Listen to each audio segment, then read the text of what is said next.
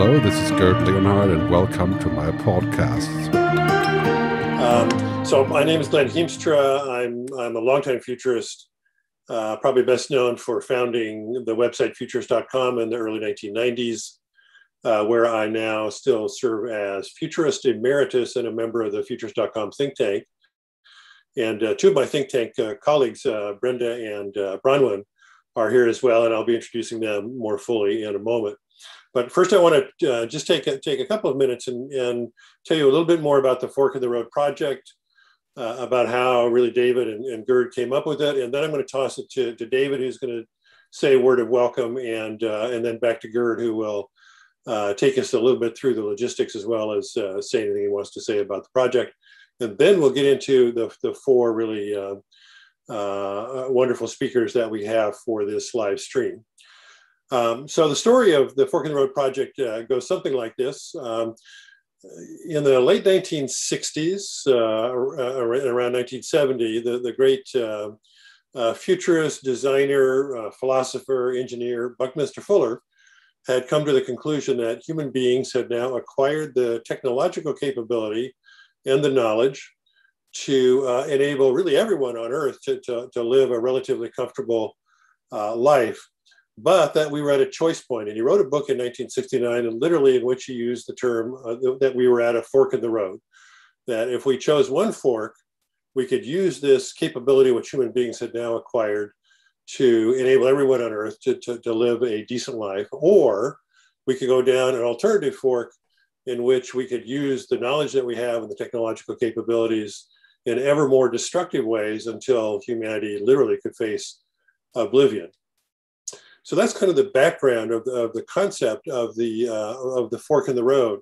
And sometime in the year 2020, late in 2020, Gerd Leonhard and David Houle came together and began talking about what they had been talking to audiences about. David, known as an environmental futurist, the futures for climate change, and had also been talking a lot about the need to reform and rethink capitalism. Gerd had been talking about the mix of humans versus technology, or humans with technology, and advocating that human beings take more of an assertive role in controlling where technology goes rather than letting technology eventually control us.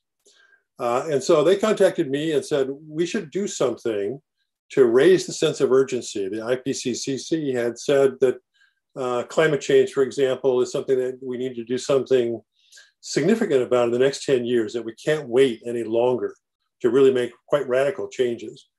And then these other areas were also on their minds. And so they proposed that we write a manifesto, which we did in late 2020, called the Fork in the Road Manifesto. Presumably most of you on the live stream tuning in have read the manifesto and added your signature to it, which we're inviting everybody to do. If you have not, please, after the live stream, go to forkintheroadproject.com and you'll be able to read the manifesto and add your signature, and invite friends and colleagues of yours to sign it as well.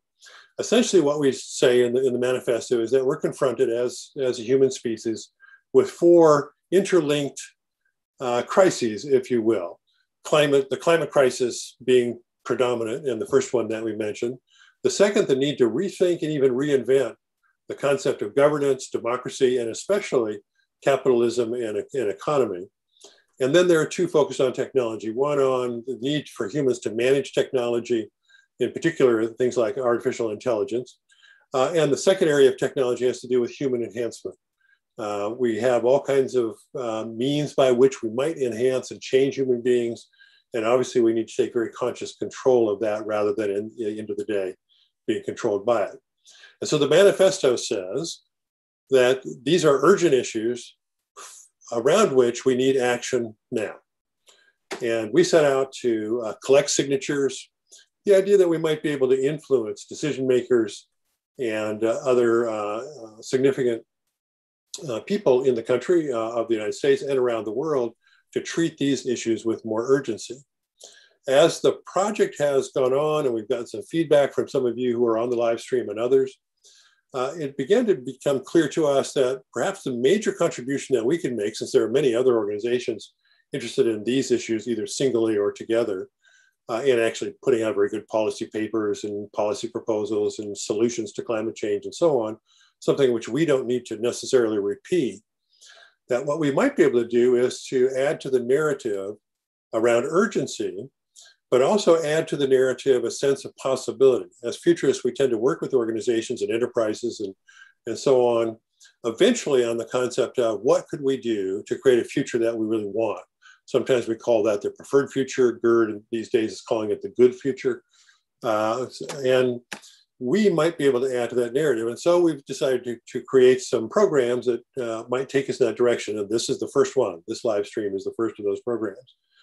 And we've invited four wonderful speakers, Brenda Cooper, Bronwyn Williams, Philip Kotler, and then David Houle, one of our three principal founders, is also going to do a short presentation.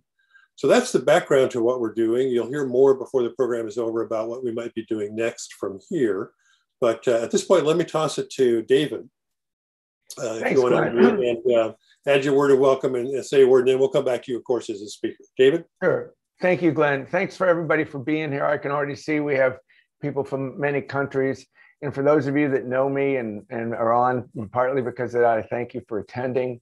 And all I really want to say is that we really are at a fork in the road in pretty much every aspect of humanity. And we do still have time, but we've arbitrarily said 2030 because we need to create urgency across the board in all of the topics that Glenn talked about. So I'll come back later and I'll be giving a presentation on climate change, but I want to thank you again for being here. We feel that it's a metaphor that's known globally. Everybody knows what Fork in the Road is. It's a great meme, and we want to tell the story about how we can find the road and the path to the good future we want to create. So back to you, Gerd. Great. It's really a pleasure to see everybody here. And sorry again for the YouTube troubles. We're still gathering stream here. So my view on the Fork in the Road project is something I've been hoping for a long time, is that we would get together a couple of hundred or thousands eventually of the brightest people and the most visionary people to create momentum and urgency and also a hopeful message. Because one thing that has really bugged me about being a futurist and looking at the future for the last 20 years is that now many people look at the future and they're saying, oh no, it's not gonna end well, right? The future is bad. So first the robots are coming to take our jobs and then they kill us. And on top of that, we have climate change.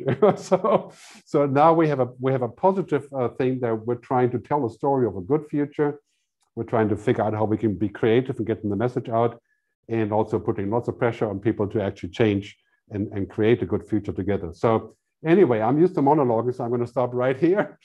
And we're going to pass it on to our first speaker. And I'm very excited about this event and some really great speakers coming in. I think Glenn is going to introduce Brenda. Yeah, I'm going to, thanks, Gerd. I'm going to introduce Brenda. And by the way, for those of you who've tuned in, the process we're going to use now is we're going to introduce each speakers one by one. They've put together 5-minute presentations, just the kernels of some of the most important things they're interested in and talking about now. And then we'll have 5 minutes for questions. And those of us who are speaking on the live stream might ask a question or two, but on the YouTube channel, there's the chat function. And if you're there, please be typing in questions, and Gerd and his team will be monitoring the questions that you ask via the chat on the YouTube live stream, and then bringing those questions over. And when it's Brenda's turn to answer some questions, hopefully we can feed some of your questions in. And then at the very end of the four presentations, if we have some time, which we may or may not, we'll see how it goes, we may be able to then feed in some additional questions. So be typing your questions in if you have them. So with that, let me introduce Brenda Cooper, whom I'm very excited to introduce. Brenda is a Renaissance person, has just an astonishing career. She's a senior information technology executive, has been for many years in that role in municipal government here in the United States. But recently, in the last couple of years, shifted to a very large private sector construction and engineering company, where she's the director of information technology. She's a futurist, is a member of the Futures.com think tank, and occasionally makes presentations on the future. But most of all, vocationally, she's a writer, and she writes science fiction, award-winning science fiction. She has 12 novels. By last count, when I looked at her website last night, 67 published short stories. and has also published some nonfiction and even some poetry. And having read Brenda's books, it occurred to me what Brenda has been writing in her 12 novels is really, she's been writing the Fork in the Road Manifesto in the form of novels, because she has one series about climate change and about sort of post-climate change and the need to rewild the world. She has another series about robots, artificially intelligent robots who have taken over the outer reaches of the solar system and are in conflict with the United States. So they really are coming to kill us. And that's a great series. And she has another series about biologically enhanced humans and the conflict between them and normal humans and the discrimination between them. And there's a through thread in all of her writing, which is how do you seek a more just society, both economically and socially? So I highly recommend her books. And then one more little known fact about Brenda, who is lives here in the same area that I do, in the greater Seattle area in Washington State, as a very young information technology executive and self-taught HTML coder when the World Wide Web was brand new. Brenda wrote the original raw HTML code that created the first Futures.com website. So I've always been appreciative of that. So with that, let me introduce Brenda Cooper. And Brenda, you're on, and we're looking forward to what you have to share with us. Great, Glenn, thank you very much for that. So as Glenn mentioned, I'm a writer, and to a writer, story really matters. The stories that we tell ourselves about the future, they create our beliefs and they inform our actions. If we believe the road we're on is leading us to a dark place, we'll probably, hunker down and hoard toilet paper or something. And if we believe that there's a positive future, we will move forward in a way that helps us invest and create that future. And story can really, really create hope. But I'm going to start by talking about another powerful way that story can work is it can warn. It's important to know where we don't want to go as much as it's important to know where we do want to go. So one of the stories that warned us quite a long time ago was 1984, written by George Orwell. He wrote it in 1949 about authoritarian governance that he saw in Stalinist Russia. And it's a really dark book. It deals with surveillance, it deals with fake news, it deals with power that doesn't care about human happiness, but it still sells tens of thousands of copies a year because it's still relevant today. All of those issues are still happening now. Some of them in spades. And so it's important to understand and take from science fiction the warning so that we can understand which fork we want to take in the road. I prefer positive fiction. I'm a little more like Gerd there. And so I'm going to mention a couple of really positive books that I think are really worth focusing on. One is a book called Blue Remembered Earth by Alastair Reynolds that came out in 2012. I think he's a very underappreciated novelist in the United States, but he's very well known in many other parts of the world. And it tells a really positive and technically fascinating far future. And then if you want to read a book about our current future that really, in fact, talks a lot about how we might implement the things every other speaker today is going to talk about, pull up Kim Stanley Robinson's The Ministry for the Future. That came out just a few months ago. It's super well researched and it's utterly absorbing. And I really think if you were interested in this call, you would be interested in that book. Most stories of the future depict a world with both utopian and dystopian elements. They celebrate the strength of humanity, the strength of our hearts and our souls in the face of really difficult challenges, which of course is something we need to do right now. We are facing really difficult challenges, and we need to connect who we are the most or our best and highest selves to what it is that we're trying to resolve. And we need to learn that we can succeed, and stories can tell us both that we can succeed and maybe suggest ways we might succeed. Now, you don't have to read novels in order to use story to help tell people about the future.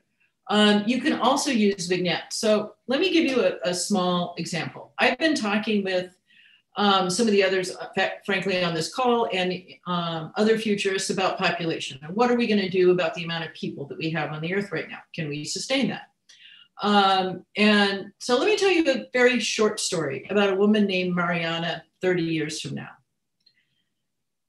So Mariana pulled her sister's child, Liam, into her arms, and she buried her face in the glorious smell of baby shampoo, touching her cheek to his small and soft one.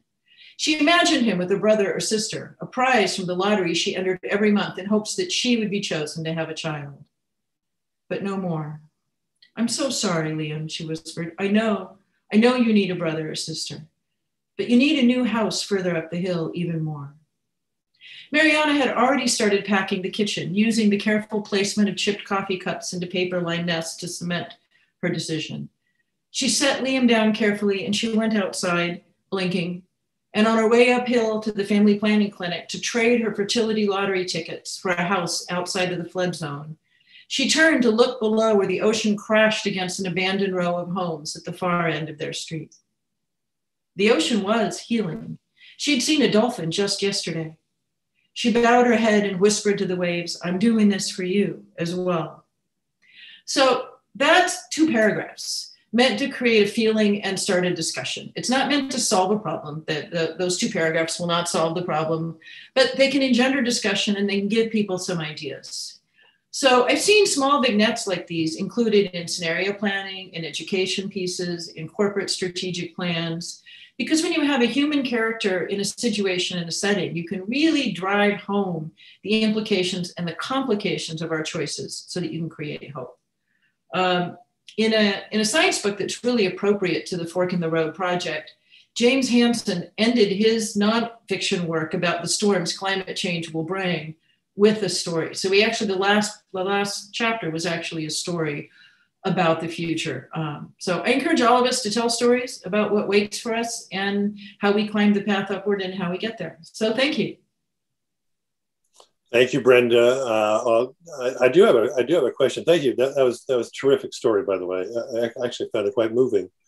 And the issue of population is actually quite interesting, as you know. You know, one thought on the climate change side is that we should limit population. But there are others, interestingly enough, Elon Musk recently in an interview said he thought one of the two most significant existential threats is the potential of population collapse, which is also an interesting thing. What's your view on policy-wise? What we should do about population is an issue we should have policies about, as implied in the story, or not? Actually, I think the best way to control and manage population is to empower women, to make birth control available, to create vibrant, beautiful cities where people can live densely and healthily, and to go ahead and rewild a lot of the earth. I really, really like the idea of rewilding half of the earth. So, you know, I'm kind of on that path. There's a company called Forterra, or a nonprofit called Forterra in our area doing a lot of that. So, yeah. Can I throw in? I have a slightly different view on the population issue. You know, I think it looks threatening, and it was threatening for a while. But I kind of feel like, you know, we're now coming to the point where it's much less of an issue. If you're looking at statistics from Max Roger and others, saying, okay, yeah, we're going to grow to be 12 billion, but not 20, you know? And by the time we are growing like this, we can go to other planets, you know? So there are different arguments. I'd be interested to see what the audience here thinks about this. Any of you guys want to chime in, or do we have anything interesting from YouTube? I see a bunch of comments here, but no questions, really, just a bunch of hellos. That's good. Oh, anybody want to comment? Yeah, sure. So David here, I take the opposite view, and I ask this of you, Brenda. You know, it seems to me that, you know, I'll be presenting in climate change, that if we don't do anything relative to the climate crisis, there'll be death and destruction and war over resources and stuff. And I really think that rather than having our offspring and their offspring fight for survival, that if we might be able to get through population planning, get it down to 5 to 6 billion by the end of the century. Is that something that you agree with, or what are your thoughts on that? I would love to see there be slightly fewer humans, but I don't think that any authoritarian way of doing that is going to work. We watched the one-child policy fail in China, so I don't think we can do that. I think we have to do it by creating incentives that are probably more positive than my little story here, I was telling that to be an example and to create conversation, which Haight obviously did. I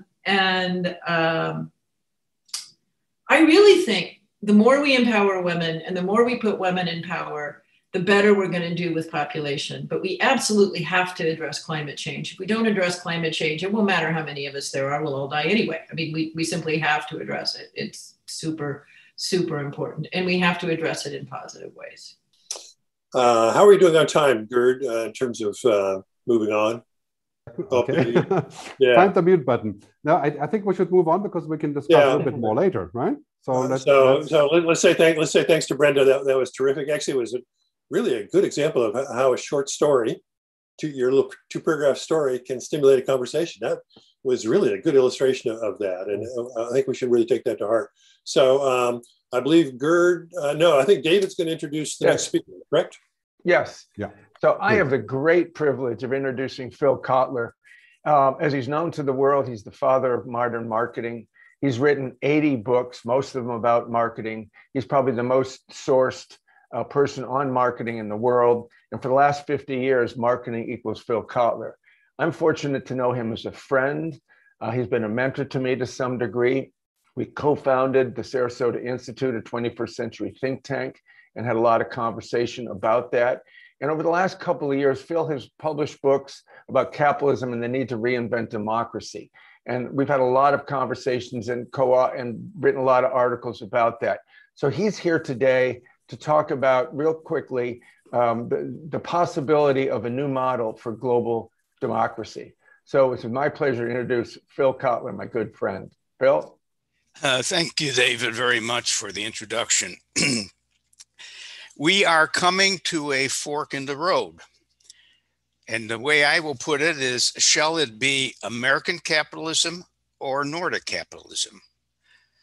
I will make the case for moving to Nordic capitalism. And I'll explain what I mean by that.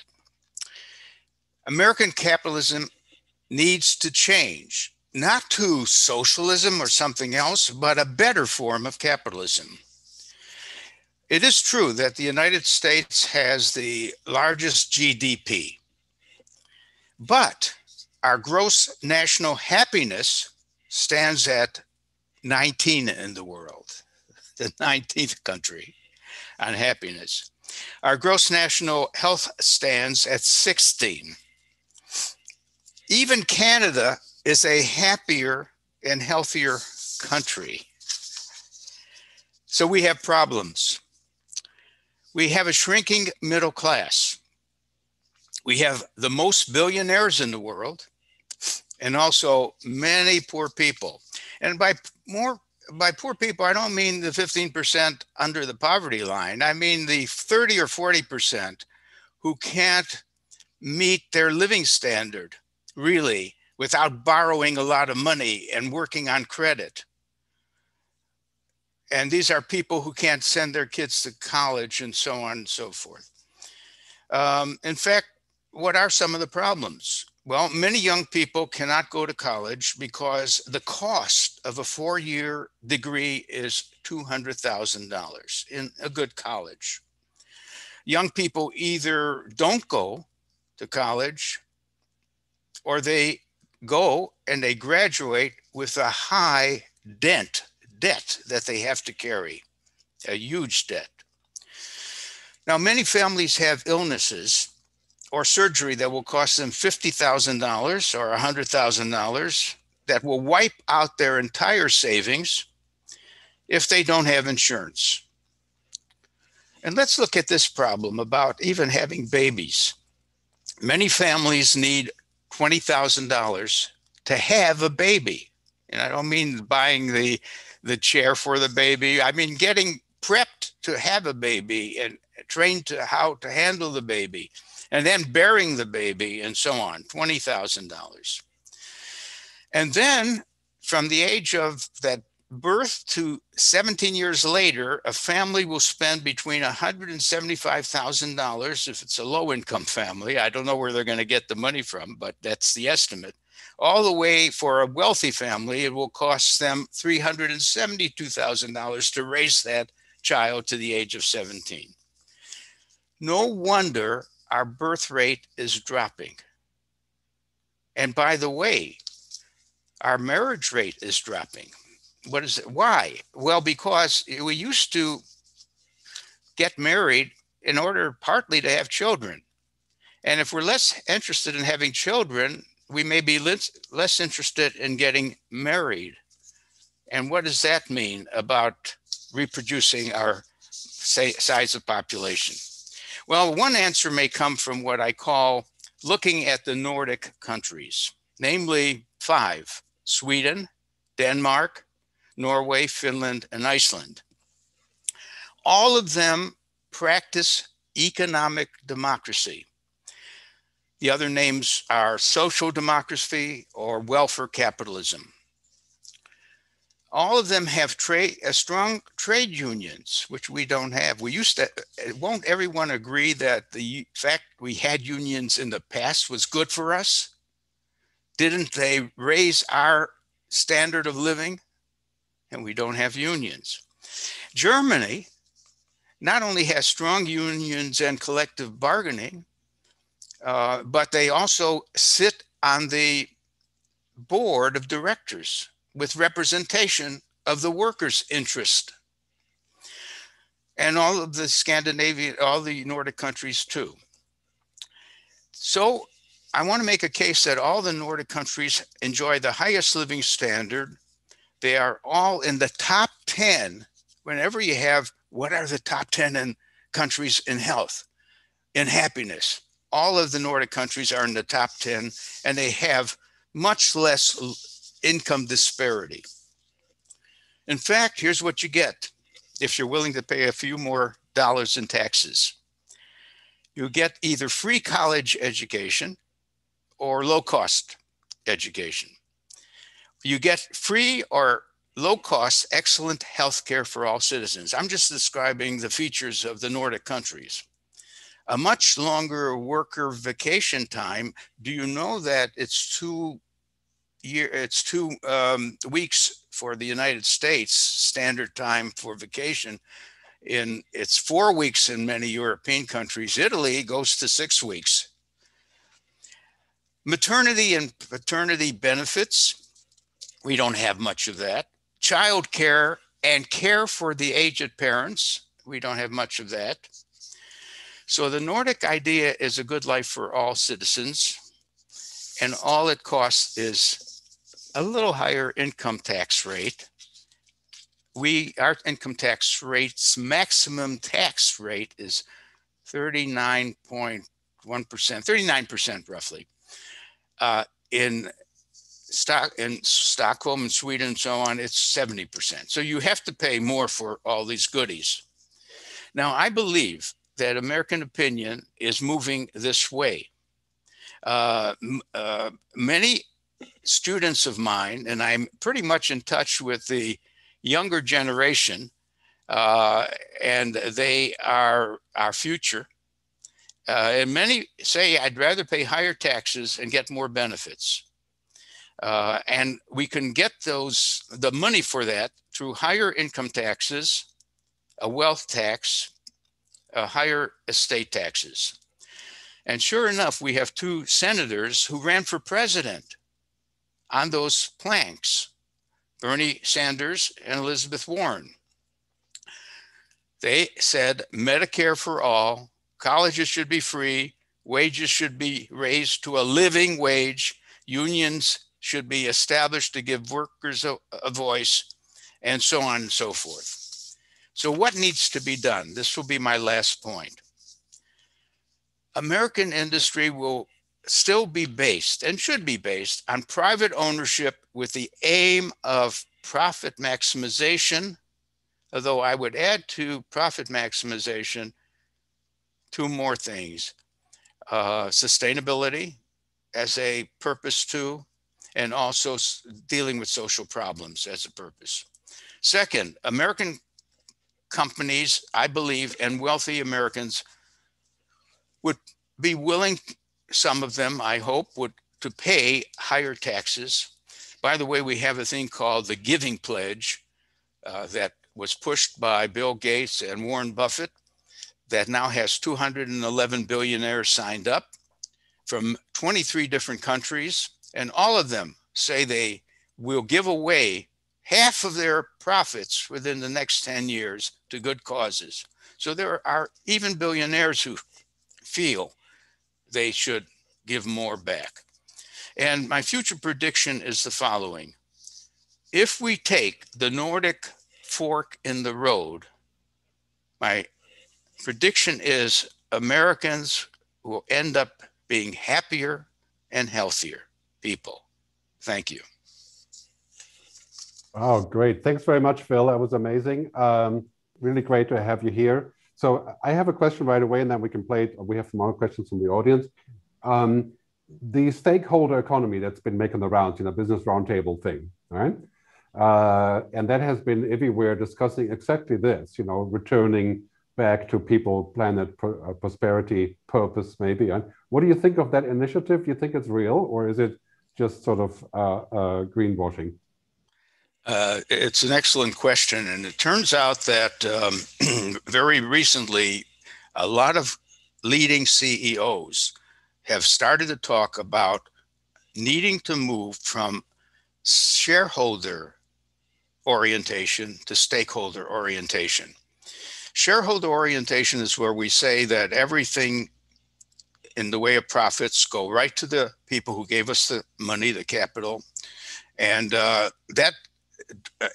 so profit maximization will lead to the best results overall.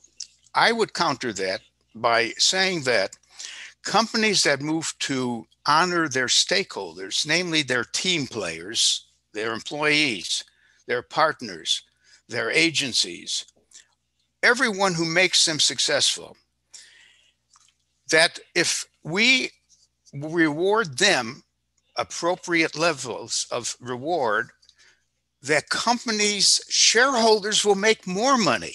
Now notice that that's not against an argument against shareholders. Actually, it's an argument that shareholders will get even more money if the company runs itself as a stakeholder company. And by the way, look at the World Bank and look at Klaus Schwab, who has put out a new thing, a new theory, called The Great Reset, in which he says that companies that have really embraced stakeholder capitalism do far better than those who stay at shareholder capitalism. Thank you for your question. All right. Thanks, Phil. Anybody else want to ask a question? We have some comments here from YouTube. I want to say first, you know, the Fork in the Road project is international. Right now, we have a bit of a heavy emphasis on Americans, but we have a South African here and a Swiss person, of course, myself. And yes, we're still working very much on finding the way forward and finding action. And we also have a question from somebody about if the Fork in the Road project recommends degrowth. Well, the answer to that is the Fork in the Road project doesn't recommend anything at this point.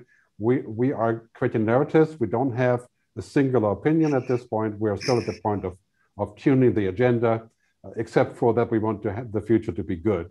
But I may, kind of if I can add a little remark about the degrowth thing. I'm reading, as a marketer specialist, a lot of new material called anti-consumerism as a movement. And it takes several forms. Those who are environmentally concerned about climate change and so on are, in a sense, moving toward anti-consumerism, because we may be consuming too much and rushing the stage where we're going to have a planet that doesn't work very well for anyone. Secondly, there's a group of people who want to simplify their lives. Less trash around, less things to preoccupy their time, to start consuming less. Thirdly, there are market activists, is the name I give to people who want to attack styles of living which are so unnecessary. Do you know, any billionaire has more than enough to live a beautiful life. Why have 20 billion? Why have 200 billion, as is the luck or the curse of Amazon's leader. So the question is, there may be eventually a degrowth purpose, a degrowth movement that we are building. Every billionaire has his own battleship now. They are fantastic boats. One boat was just created by Jeff Bezos, which needs a second boat to have a helicopter pad on it. So the helicopter cannot land on the big boat, which has sails. So this kind of absurdity has to be addressed. Thank you. Thanks, Phil. We need to move on to the next speaker, and we're going to still have a bit of a summary there. Otherwise, we'll be here tomorrow morning. So I want to introduce, it's my great pleasure to introduce David Houle. David, I've known him for quite some time. He's a prolific author. You have to read his latest book, The 2020s, which is now available, I think, in an updated way. He has lately become a bit of a climate futurist. He's co-authored 2 books on the climate. He's spoken at NASA, the EPA, and many others, and he's writing a series of books, and he's a big force behind the Fork in the Road project. So great to have you here, and of course now he's going to talk to you in 5 minutes, no less, on what we have to do about climate change and global warming. Thanks, David. Take it away, please. Thanks, Gerd. So, you know, there is a little bit of tongue-in-cheek with the title, but the point is so many people are lost as to the full picture of facing the climate crisis. So I'm listing very quickly the issues that we have to deal with, and most of us are just thinking of some of them. So first of all, we have left the time of denial, and what I've called, we've entered the time of disconnection. The time of denial is over. We should stop talking about, is it real, is it not? I don't talk to climate change deniers anymore. They're flat earth people. So what we've entered, though, is the time of disconnection. So the time of disconnection is most easily described by asking you a question. Anybody who's listening to me now, if you've been concerned about the climate crisis for the last 10 years, have you in that last 10 years bought an SUV, a pickup truck, bought something new rather than used, bought an article of clothing you didn't feel you needed? And so you're disconnected from what you say you believe in. You're consuming. You're consuming too much. Every time you buy something new, it takes away from the earth in some way. So that's one thing. So we need to talk to the 5 things. The first, of course, is lowering greenhouse gas emissions ASAP. This is essential to keep the warming from going up. This is usually what most people think about, is decarbonizing. That's just getting off of carbon. It doesn't solve the problem we have. It's the first step. The second step is we have to draw down CO2 from atmosphere. I'll talk about that. The next thing is we have to develop a crew consciousness, crew members of Spaceship Earth, hundreds of millions to billions. We need to develop conscious non-consumption. This is where it goes into population. And since that's a theme, I can answer some questions about that. We have to develop conscious non-consumption. And finally, we have to have regeneration for the present and the future living things on the planet. Now, lower greenhouse gas emissions. In the book that I wrote with Bob Leonard, who's in attendance here in 2019, we realized that 77% of all energy is sourced from fossil fuels in 2019. 30%, or we have to reach down to 30% by 2030, or severe consequences. There's no other simple way to state it. That's what the fork in the road is relative to lowering greenhouse gas emissions. The interesting thing is the top 20 countries in the world account for 80% of all fuel, of all energy consumption. So if those top 20 countries, GDPs, I should say, lower between 2019 and 2030 from 77 to 29, the poor countries, the other 175 countries don't have to do a thing. So this deals with climate justice. If the wealthy, large countries who are putting up the most greenhouse gas and consuming the most energy take care of it, the rest of the world won't have to do anything. And finally, every year since 1970, greenhouse gas emissions have gone up, except for 2020, where several billion people for 2 months self-quarantined.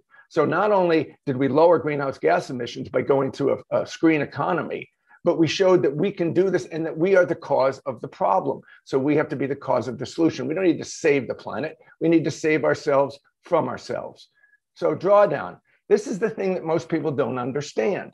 In 1800, there were 730 gigatons of carbon in the atmosphere. 2020, 1,350. And why is that? The reason for that is that the cause of warming to date, and the reason for that is that CO2 lasts in the atmosphere for hundreds of years. There's CO2 up there now that came from Newcastle in 1800. So the point is that the warming we have is resulting of what's already in the atmosphere.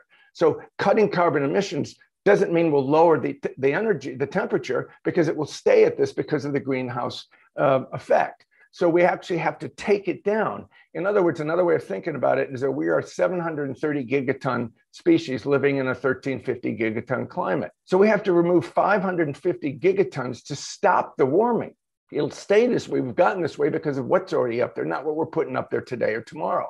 True consciousness. My favorite quote, McLuhan came out with it right around the first Earth Day in 1970. There are no passengers on spaceship Earth. We are all crew. This motivated me to set up a nonprofit called thisspaceshipearth.org. So the crew consciousness, we have to move from being mindless passengers on cruise ship Earth to crew members in spaceship Earth. When you're on a cruise ship, you don't know where the food comes from, where it goes, where the air comes from, where it goes, the waste, where it comes from, where it goes, right? You have to educate all humans on their actions they take. This is the cause of climate change, siloed thinking. We are disconnected from the actions we take to the consequences to the planet. We are of the Earth, not above it.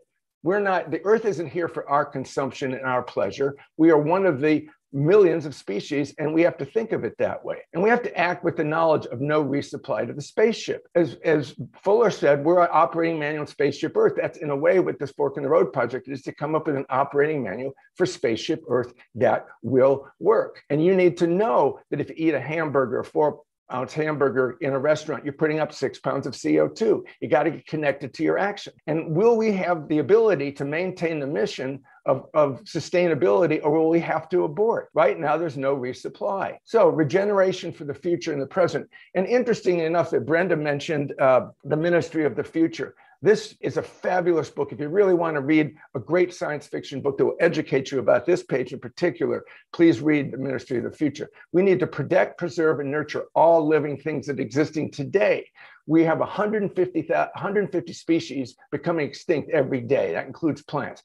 That is, depending on who you believe, 1/10,000th faster than normal. All living things in the future must be considered. We need to think of our grandchildren and their children. We need to think of all species going forward. Humanity, again, is of, not above other species. Future generations have a voice today. And every action we take, we need to think, is this action regenerative or not? That's even much more restrict than sustainability. But we've built up 200 years of debt relative to the planet, and we need to work off that debt. So the other thing from E.O. Wilson was 50% has to become wilding. The problem with that is you can't just take big chunks to get to 50%, like Russia and Canada and the United States, because there's all the microclimates around the equator. So you have to have 50% of all the different climates to be able to do that. That's one of the things that kicks into the population conversation. So conscious non-consumption. We are conscious consumers. We need to go to conscious non-consumption. Earth Overshoot Day is the metric for this. As in the Earth Overshoot Day should be midnight 12/31. In other words, we have not consumed more than the planet can regenerate within a year. In 2019, it had moved down to 7/29, Earth Overshooting. We've been overshooting the reserves we have on the spaceship since 1970. Currently, we consume 1.7 Earths a year, meaning we're 70% over the Earth's ability to replenish itself. So conscious non-consumption is what we have to do. And I have the URL up here, and I have it in this last slide. This is where you can go and do your own footprint. It's astounding to me. I was in March. I took away all my air travel, and I got up to November. So it's a way to measure how you can be part of the solution. So I just leave this, the Fork in the Road project, of course, the footprint calculator to where you go to see what your footprint is, your carbon footprint is, worldmeters.info. That's fabulous. You can see all the changes live, real time. Climate Change Resources is probably the biggest ombudsman site if you want to learn about climate change. And of course, my nonprofit, thisspaceshipearth.org, to create crew consciousness. Thank you. All right. Thanks very much, David. That was really enlightening. We could speak for another hour just about another day on this topic. Do we have questions, comments from the other speakers or from the public? Anybody? One quick question. I'm also conscious of time here. So, but David, Michael Mann, the great climate scientist, is saying over and over and over again that an overemphasis on individual responsibility lets the large institutional actors who are really the source of pollution off the hook. And it's an interesting question for the Fork in the Road Project. Do we speak mostly to individuals? Do we eventually try to speak mostly to institutions? What's your take on that balance of sort of personal responsibility versus speaking to institutions who really are the true drivers of climate change? So, you and I have spoken, Glenn, about nuclear and all that. And I take the position that it's all the above, all energy. And the answer to that is these dualities is slowing us down. Should it be personal? It should be both. Crew consciousness at the corporate level, crew consciousness at the individual level. Individuals always say, what I do matter? Well, if you are part of the crew and the crew becomes a billion people, then it matters in the aggregate. But however, we believe we've made changes. We are worse off in 2021 in all aspects of facing the climate crisis than we were 10 years ago. And yet we've been talking about it, but we're arguing, should it be wind? Should it be solar? Should it be nuclear? Should it be? It's all of the above. The answer is yes to all aspects. That's the point of the Fork in the Road Project, is urgency. I know we got time short. I'd love to take further questions, put them in the chat, but back to you, Gerd. Yeah, please put them in the chat. I just want to add one more thing before we go to Bronwyn finally, for the crowning departure. Basically, there is good news. And the good news is this. COVID-19 was a test run for climate change. And many things that we've gotten used to with COVID-19, we'll have to do that again, and much more so than ever before. And now around the world, especially in Europe, I get the feeling that people are finally saying, it's real, it's coming, we got to take action, we can't miss this again like we did with the pandemic. And that is really making a huge difference. We are going to go full scale into climate action later this year. That I'm convinced of that. And I do hope that we can just contribute a tiny piece of momentum to this, okay? So let's move on to Bronwyn. Thanks very much for being here, Bronwyn, and Glenn is going to make the intro. Yeah, I'll just say just a few things about Bronwyn. Thank you for being here, Bronwyn Williams from Johannesburg, South Africa. We're very happy that she had time to join us. Bronwyn is a young economist, trend analyst, and futurist. She's a partner in a company called Flux Trends. She's the co-author of a book that just came out in the last few weeks, The Future Starts Now, published by Bloomsbury. If you follow Bronwyn on social, you discover two things. Number one, she's extremely busy, extremely in high demand for the presentations. But more importantly, the reason I think that she's in high demand is that she rarely spouts a typical futurist cliche. She's always challenging the edge and pushing our thinking beyond where we normally are. So I'm very interested to hear what Bronwyn is going to share with us from the perspective of Johannesburg, of Africa, and her view on what's needed in the economy. Bronwyn, you're on. Thank you so much. Can you enable screen sharing so I can show you the images? Otherwise, I'm happy to talk without them. Fantastic. Thank you so much. Okay, so we've heard views from various different people today, and I think that I want to start off with exactly what you said I don't do, a bit of a cliche, going back to St. Augustine and what he says with, hope has two beautiful daughters, courage and anger. And I think that we need both of those things if we want to have a better future coming on board over the next while. I'm also very conscious that on this call, I'm representing basically the global South and really the younger half of the world's population. And I'm not that young, and I'm also not that diverse when you look at me. So I'm very conscious of trying to represent that broader picture as to some of these questions that we are trying to grapple with as we try to build a future that is both sustainable and hopeful, a future that we actually want to live in. And I think that one of the first things that we can definitely look at is that our social contract at the moment is simply not working for anyone. We've got mass protests going on across the world. You can see I just pulled a few images here from everywhere, from Asia to America to Europe to South Africa. We have protests every single day. And it really does show that the status quo that we've built is simply not working for everyone. But worse than that, it's working in such a way that the winners keep on winning bigger and losers keep on losing harder. So we're seeing inequality increasing both in terms of individuals, rich people getting richer, poor people getting poorer, Also, in terms of the size and power of different nation states, once again, it seems the winners get to win bigger. They get to play according to slightly different rules. And also when it comes to corporations and to the sort of strata in society, as we're definitely seeing that bigger businesses, particularly over the last year, have got to win a whole lot more, whereas a lot of smaller businesses, particularly those that employ people in the middle class, have been essentially squeezed out of the marketplace, leading to this awful effect of the K-shaped economy, which is really just a whole perpetuation of vicious and virtuous cycles. So winners keep winning, losers keep losing. And that is hugely destabilizing. That is not a way to build a society that particularly young people can get excited about. If you want people to work towards a better future, you have to get them two things. You have to get them the agency to speak up and to do something about it. And you also have to equip them with the knowledge that they are able to use that agency in order to change the future. And that does require giving people hope again. And I think that that is the one big thing that's missing from a lot of our conversations.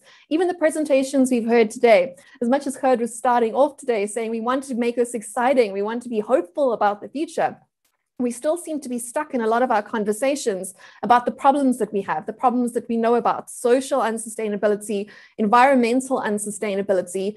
And unfortunately, what does tend to sort of disturb me about the discourse that comes out with when we try and grapple with these problems is how many of the solutions are asking future generations, and I'm speaking here once again as someone who lives in Africa, where all population growth is really going to come from by the end of the century, the continent that's going to have to deal with the consequences of the choices that we make as a global community.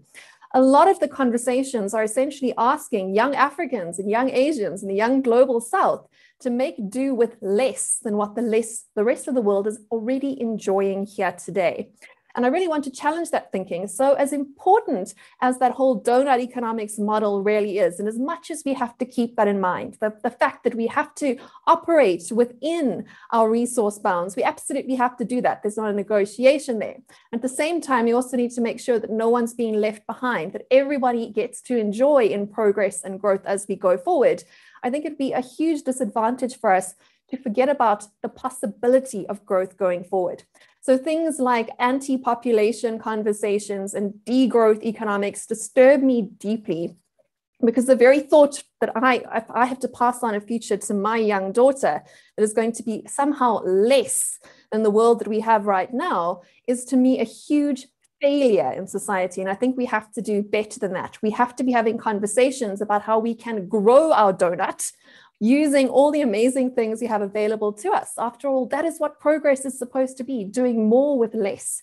And that does require us to focus on growth and sustainability, not either or. So that's really the message that I want to put across, because the alternative is we're starting to promise people things like these ideas of fully automated luxury communism. So I'm using this, it is quite a bit of an exaggeration, but a lot of the conversations around degrowth are very much to do with redistribution and promising people that they will have to give up some agency, some privacy, and in exchange, they'll get more essentially free goods and services, more security and more controls over their lives.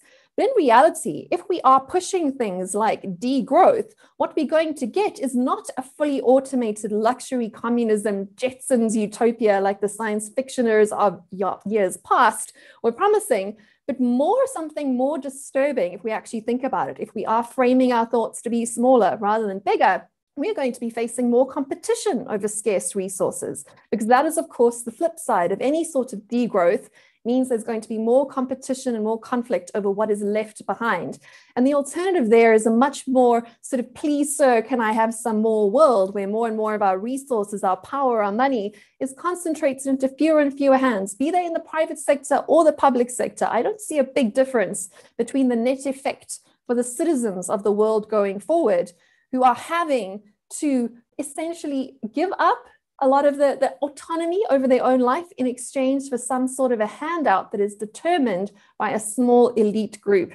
And that is a future that I want to walk away from. And the challenge for me to do that, therefore, is to put the future back into everyone else's hands, and to say that I would love to hear more conversations about how we can have both growth and sustainability, not necessarily conspicuous consumption-driven growth, but more creative-driven growth, because growth for me is really just working towards a world where quality of life improves for more people over the long term, using all the talents, all the technologies, all the ideas that we have available to us as a growing global community. And that is, of course, the beautiful thing about people. Economies that have higher population growth rates do tend to have more ideas and to be more prosperous for some reason. And societies where they do start to have the opposite effects do tend to have shrunk horizons and also more conflict and a sense of darkening futures. And I definitely want to guard against that. I would love to hand a shinier, brighter, more prosperous future with wider horizons open to my daughter and hopefully one day my descendants too. Wow, yeah, that is great. Yeah, let's get some questions. I mean, I'm totally with you on the degrowth thing. You know, I think we have abundance in our future. And I always say that we can solve all those human problems like energy, water, food, and so on, but we have to make the right decisions. You know, that's kind of like my take on it, on the degrowth scenario. But anyway, let's get somebody else speaking here apart from myself. So guys, any questions, any comments? Brenda, Philip, don't be shy. I completely agree. I think we have a conscious non-consumption. We have to decouple how we measure our success away from GDP. We have to move to the happiness. We have to move from feeling of self-awareness and humanity first. That's what democracy should be about. Not so much knocking down economic growth, but changing it to make it more humanity first rather than economics first. And we need to make sustainability sexy again, right? We've got to make sustainability something that is attractive and not something that is essentially a narrative around taking things away from people. And that's a PR problem. I think a lot of the greatest ideas in the world have the worst marketing departments at the moment. Bronwyn, I couldn't agree more. Sustainability is a meaningless word unless it's at the global level. You can have a sustainable city, but it doesn't change the climate. You have to have sustainability at a global level. It has to be, and that's what the fork in the road is, to create a global sense of planetary sustainability. Well, you know, I really like Bronwyn's argument, which I'm very pleased that you made, Bronwyn, that the concept of degrowth is sort of a luxury for the wealthy, what we've typically called the Western world, when the rest of the world is not attracted to that. What you're really talking about is a world of sustainable improvement. Maybe we don't use the term growth, but sustainable improvement for, and a much more wider distribution, even an equal distribution of that improvement. And that's an image that's really compelling. Phil, got your hand up there. Yes? Take your mute off. Yeah. Brenda as well, I think, later. Yeah. Go ahead. Okay. I think one of the basic problems has been mentioned, and that has to do with the unequal distribution of income, the growing gap of income and wealth. There's no doubt in my mind that we can't be passive about the need to legislate something to make more money available to people who don't have money. It would lead, of course, to much more growth. We wouldn't even worry. We wouldn't worry about, are we growing at only 2%? If we had more money in the hands of more people and fewer in the hands of a few people, we would have the kind of growth and we would generate much more happiness and health for more people in the world. So what can we do about that? I have an article listing 10 tax solutions to that problem. But that means interfering with the lives of a lot of people who have a lot of money. And it's the old moving around money from the wealthy to those who are not so wealthy. But I think we have to face that problem. And Brenda, thank you, Phil. Brenda, you want to chime in? I want to double agree on the fact that we have to solve the K-shaped problem. I think that's significant. And I really think it's very, very important that we don't make it about rich countries versus poor countries. It's very important that we acknowledge the importance of everyone. And Bronwyn, thank you for bringing that up. I think that was a critical thing to get into this conversation. And a real quick comment I want to make to a number of the commenters out there. I don't think at this point, we've had a fascinating discussion about climate or about population, but I don't think we know the answer. I mean, I think what we're trying to work on is how urgent it is to try to figure out what are the right answers. And as we solve for a number of these other problems, that may help us solve for population, frankly. The one thing I'd like to say is a quote from Gandhi. We have the capability to take care of everybody's needs, but we don't have the capability to take care of everybody's greed. Yeah. Well, now that it's quoting time, let me add my own quote from Henry Miller, which I love Henry Miller's books. He says, one's destination is never a place, but a new way of seeing things. And this fits the Fork project so perfectly, right? We want to provide a new way for people to see things. And that is hopefully going to accelerate change. So I think that is sort of the tagline that fits the Fork project. With that, Gerd, I'm going to toss it back to you. And just, I'm going to say a closing comment, and I'll toss it back to you to say sort of what comes next and accessibility to this video and so on, if that's okay. And then we'll wrap it up, because I know we're over the hour.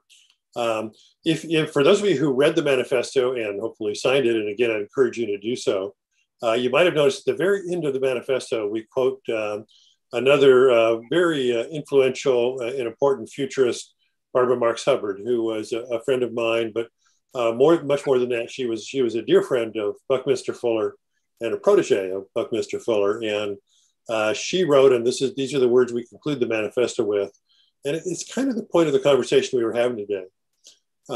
As we see our future, so we act. As we act, so we become. And I think what we're doing at the Fork Project in part is attempting us to see alternatives for the future that would take us toward a good future, in the words of Gerd. So we hope to continue this kind of work, and Gerd's going to talk a little bit more about what might come next. And thank you very much to all the speakers and to all of you attending. Thank you. All right, thanks very much. First of all, I want to apologize again for the YouTube confusion. We'll fix that problem the next time. We'll probably just use Zoom directly. This video will be made available on YouTube in sort of an edited way. I'll make it look a little bit better very soon, so give it a day or two. Please sign up for the mailing list. If you're not already on the mailing list, forkintheroadproject.com has a mailing list and, of course, the manifesto. The Fork in the Road Project is a collective. It is not funded. It is completely run voluntarily, with voluntary time spent and money spent on whatever we are doing here. And at this point, it's truly sort of a tribe, is probably the best word for it. Nothing else. And we are still formulating, you know, sort of the consensus on many things. And we look forward to getting more opinions from you and more members. The way you can help us right now is simply this: sign the manifesto if you agree, spread the word about the manifesto on a global level, tell other people about it so we get more people to sign up. And stick around for the newsletter and stuff, because we're going to have more public events, probably once a month, and also member-only events, which we're starting next month, where all of the signatories, which we'll call members now, get together and talk about one issue, right? So we're looking to create real value for the members there, as well as for the public. And again, our emphasis is storytelling, narrative, hopeful, optimistic, not totally naive, but optimistic, and looking for a good future and the bright future. So that's all I have to say. I want to thank you very much for participating, all of you, also the speakers. I know this is really unusual that people who are amazing speakers and longtime speakers and futurists actually contribute to events like this just by wanting to do it. So that includes myself and everybody else who's there. So thanks very much. Any other comments from anybody else? Or no? Yeah, Glenn? Oh, no, he wants to say goodbye. Okay. Well, we're going to wave goodbye then. And thanks so much for being here. And we'll see you down the road. Live long and prosper. Bye. Bye.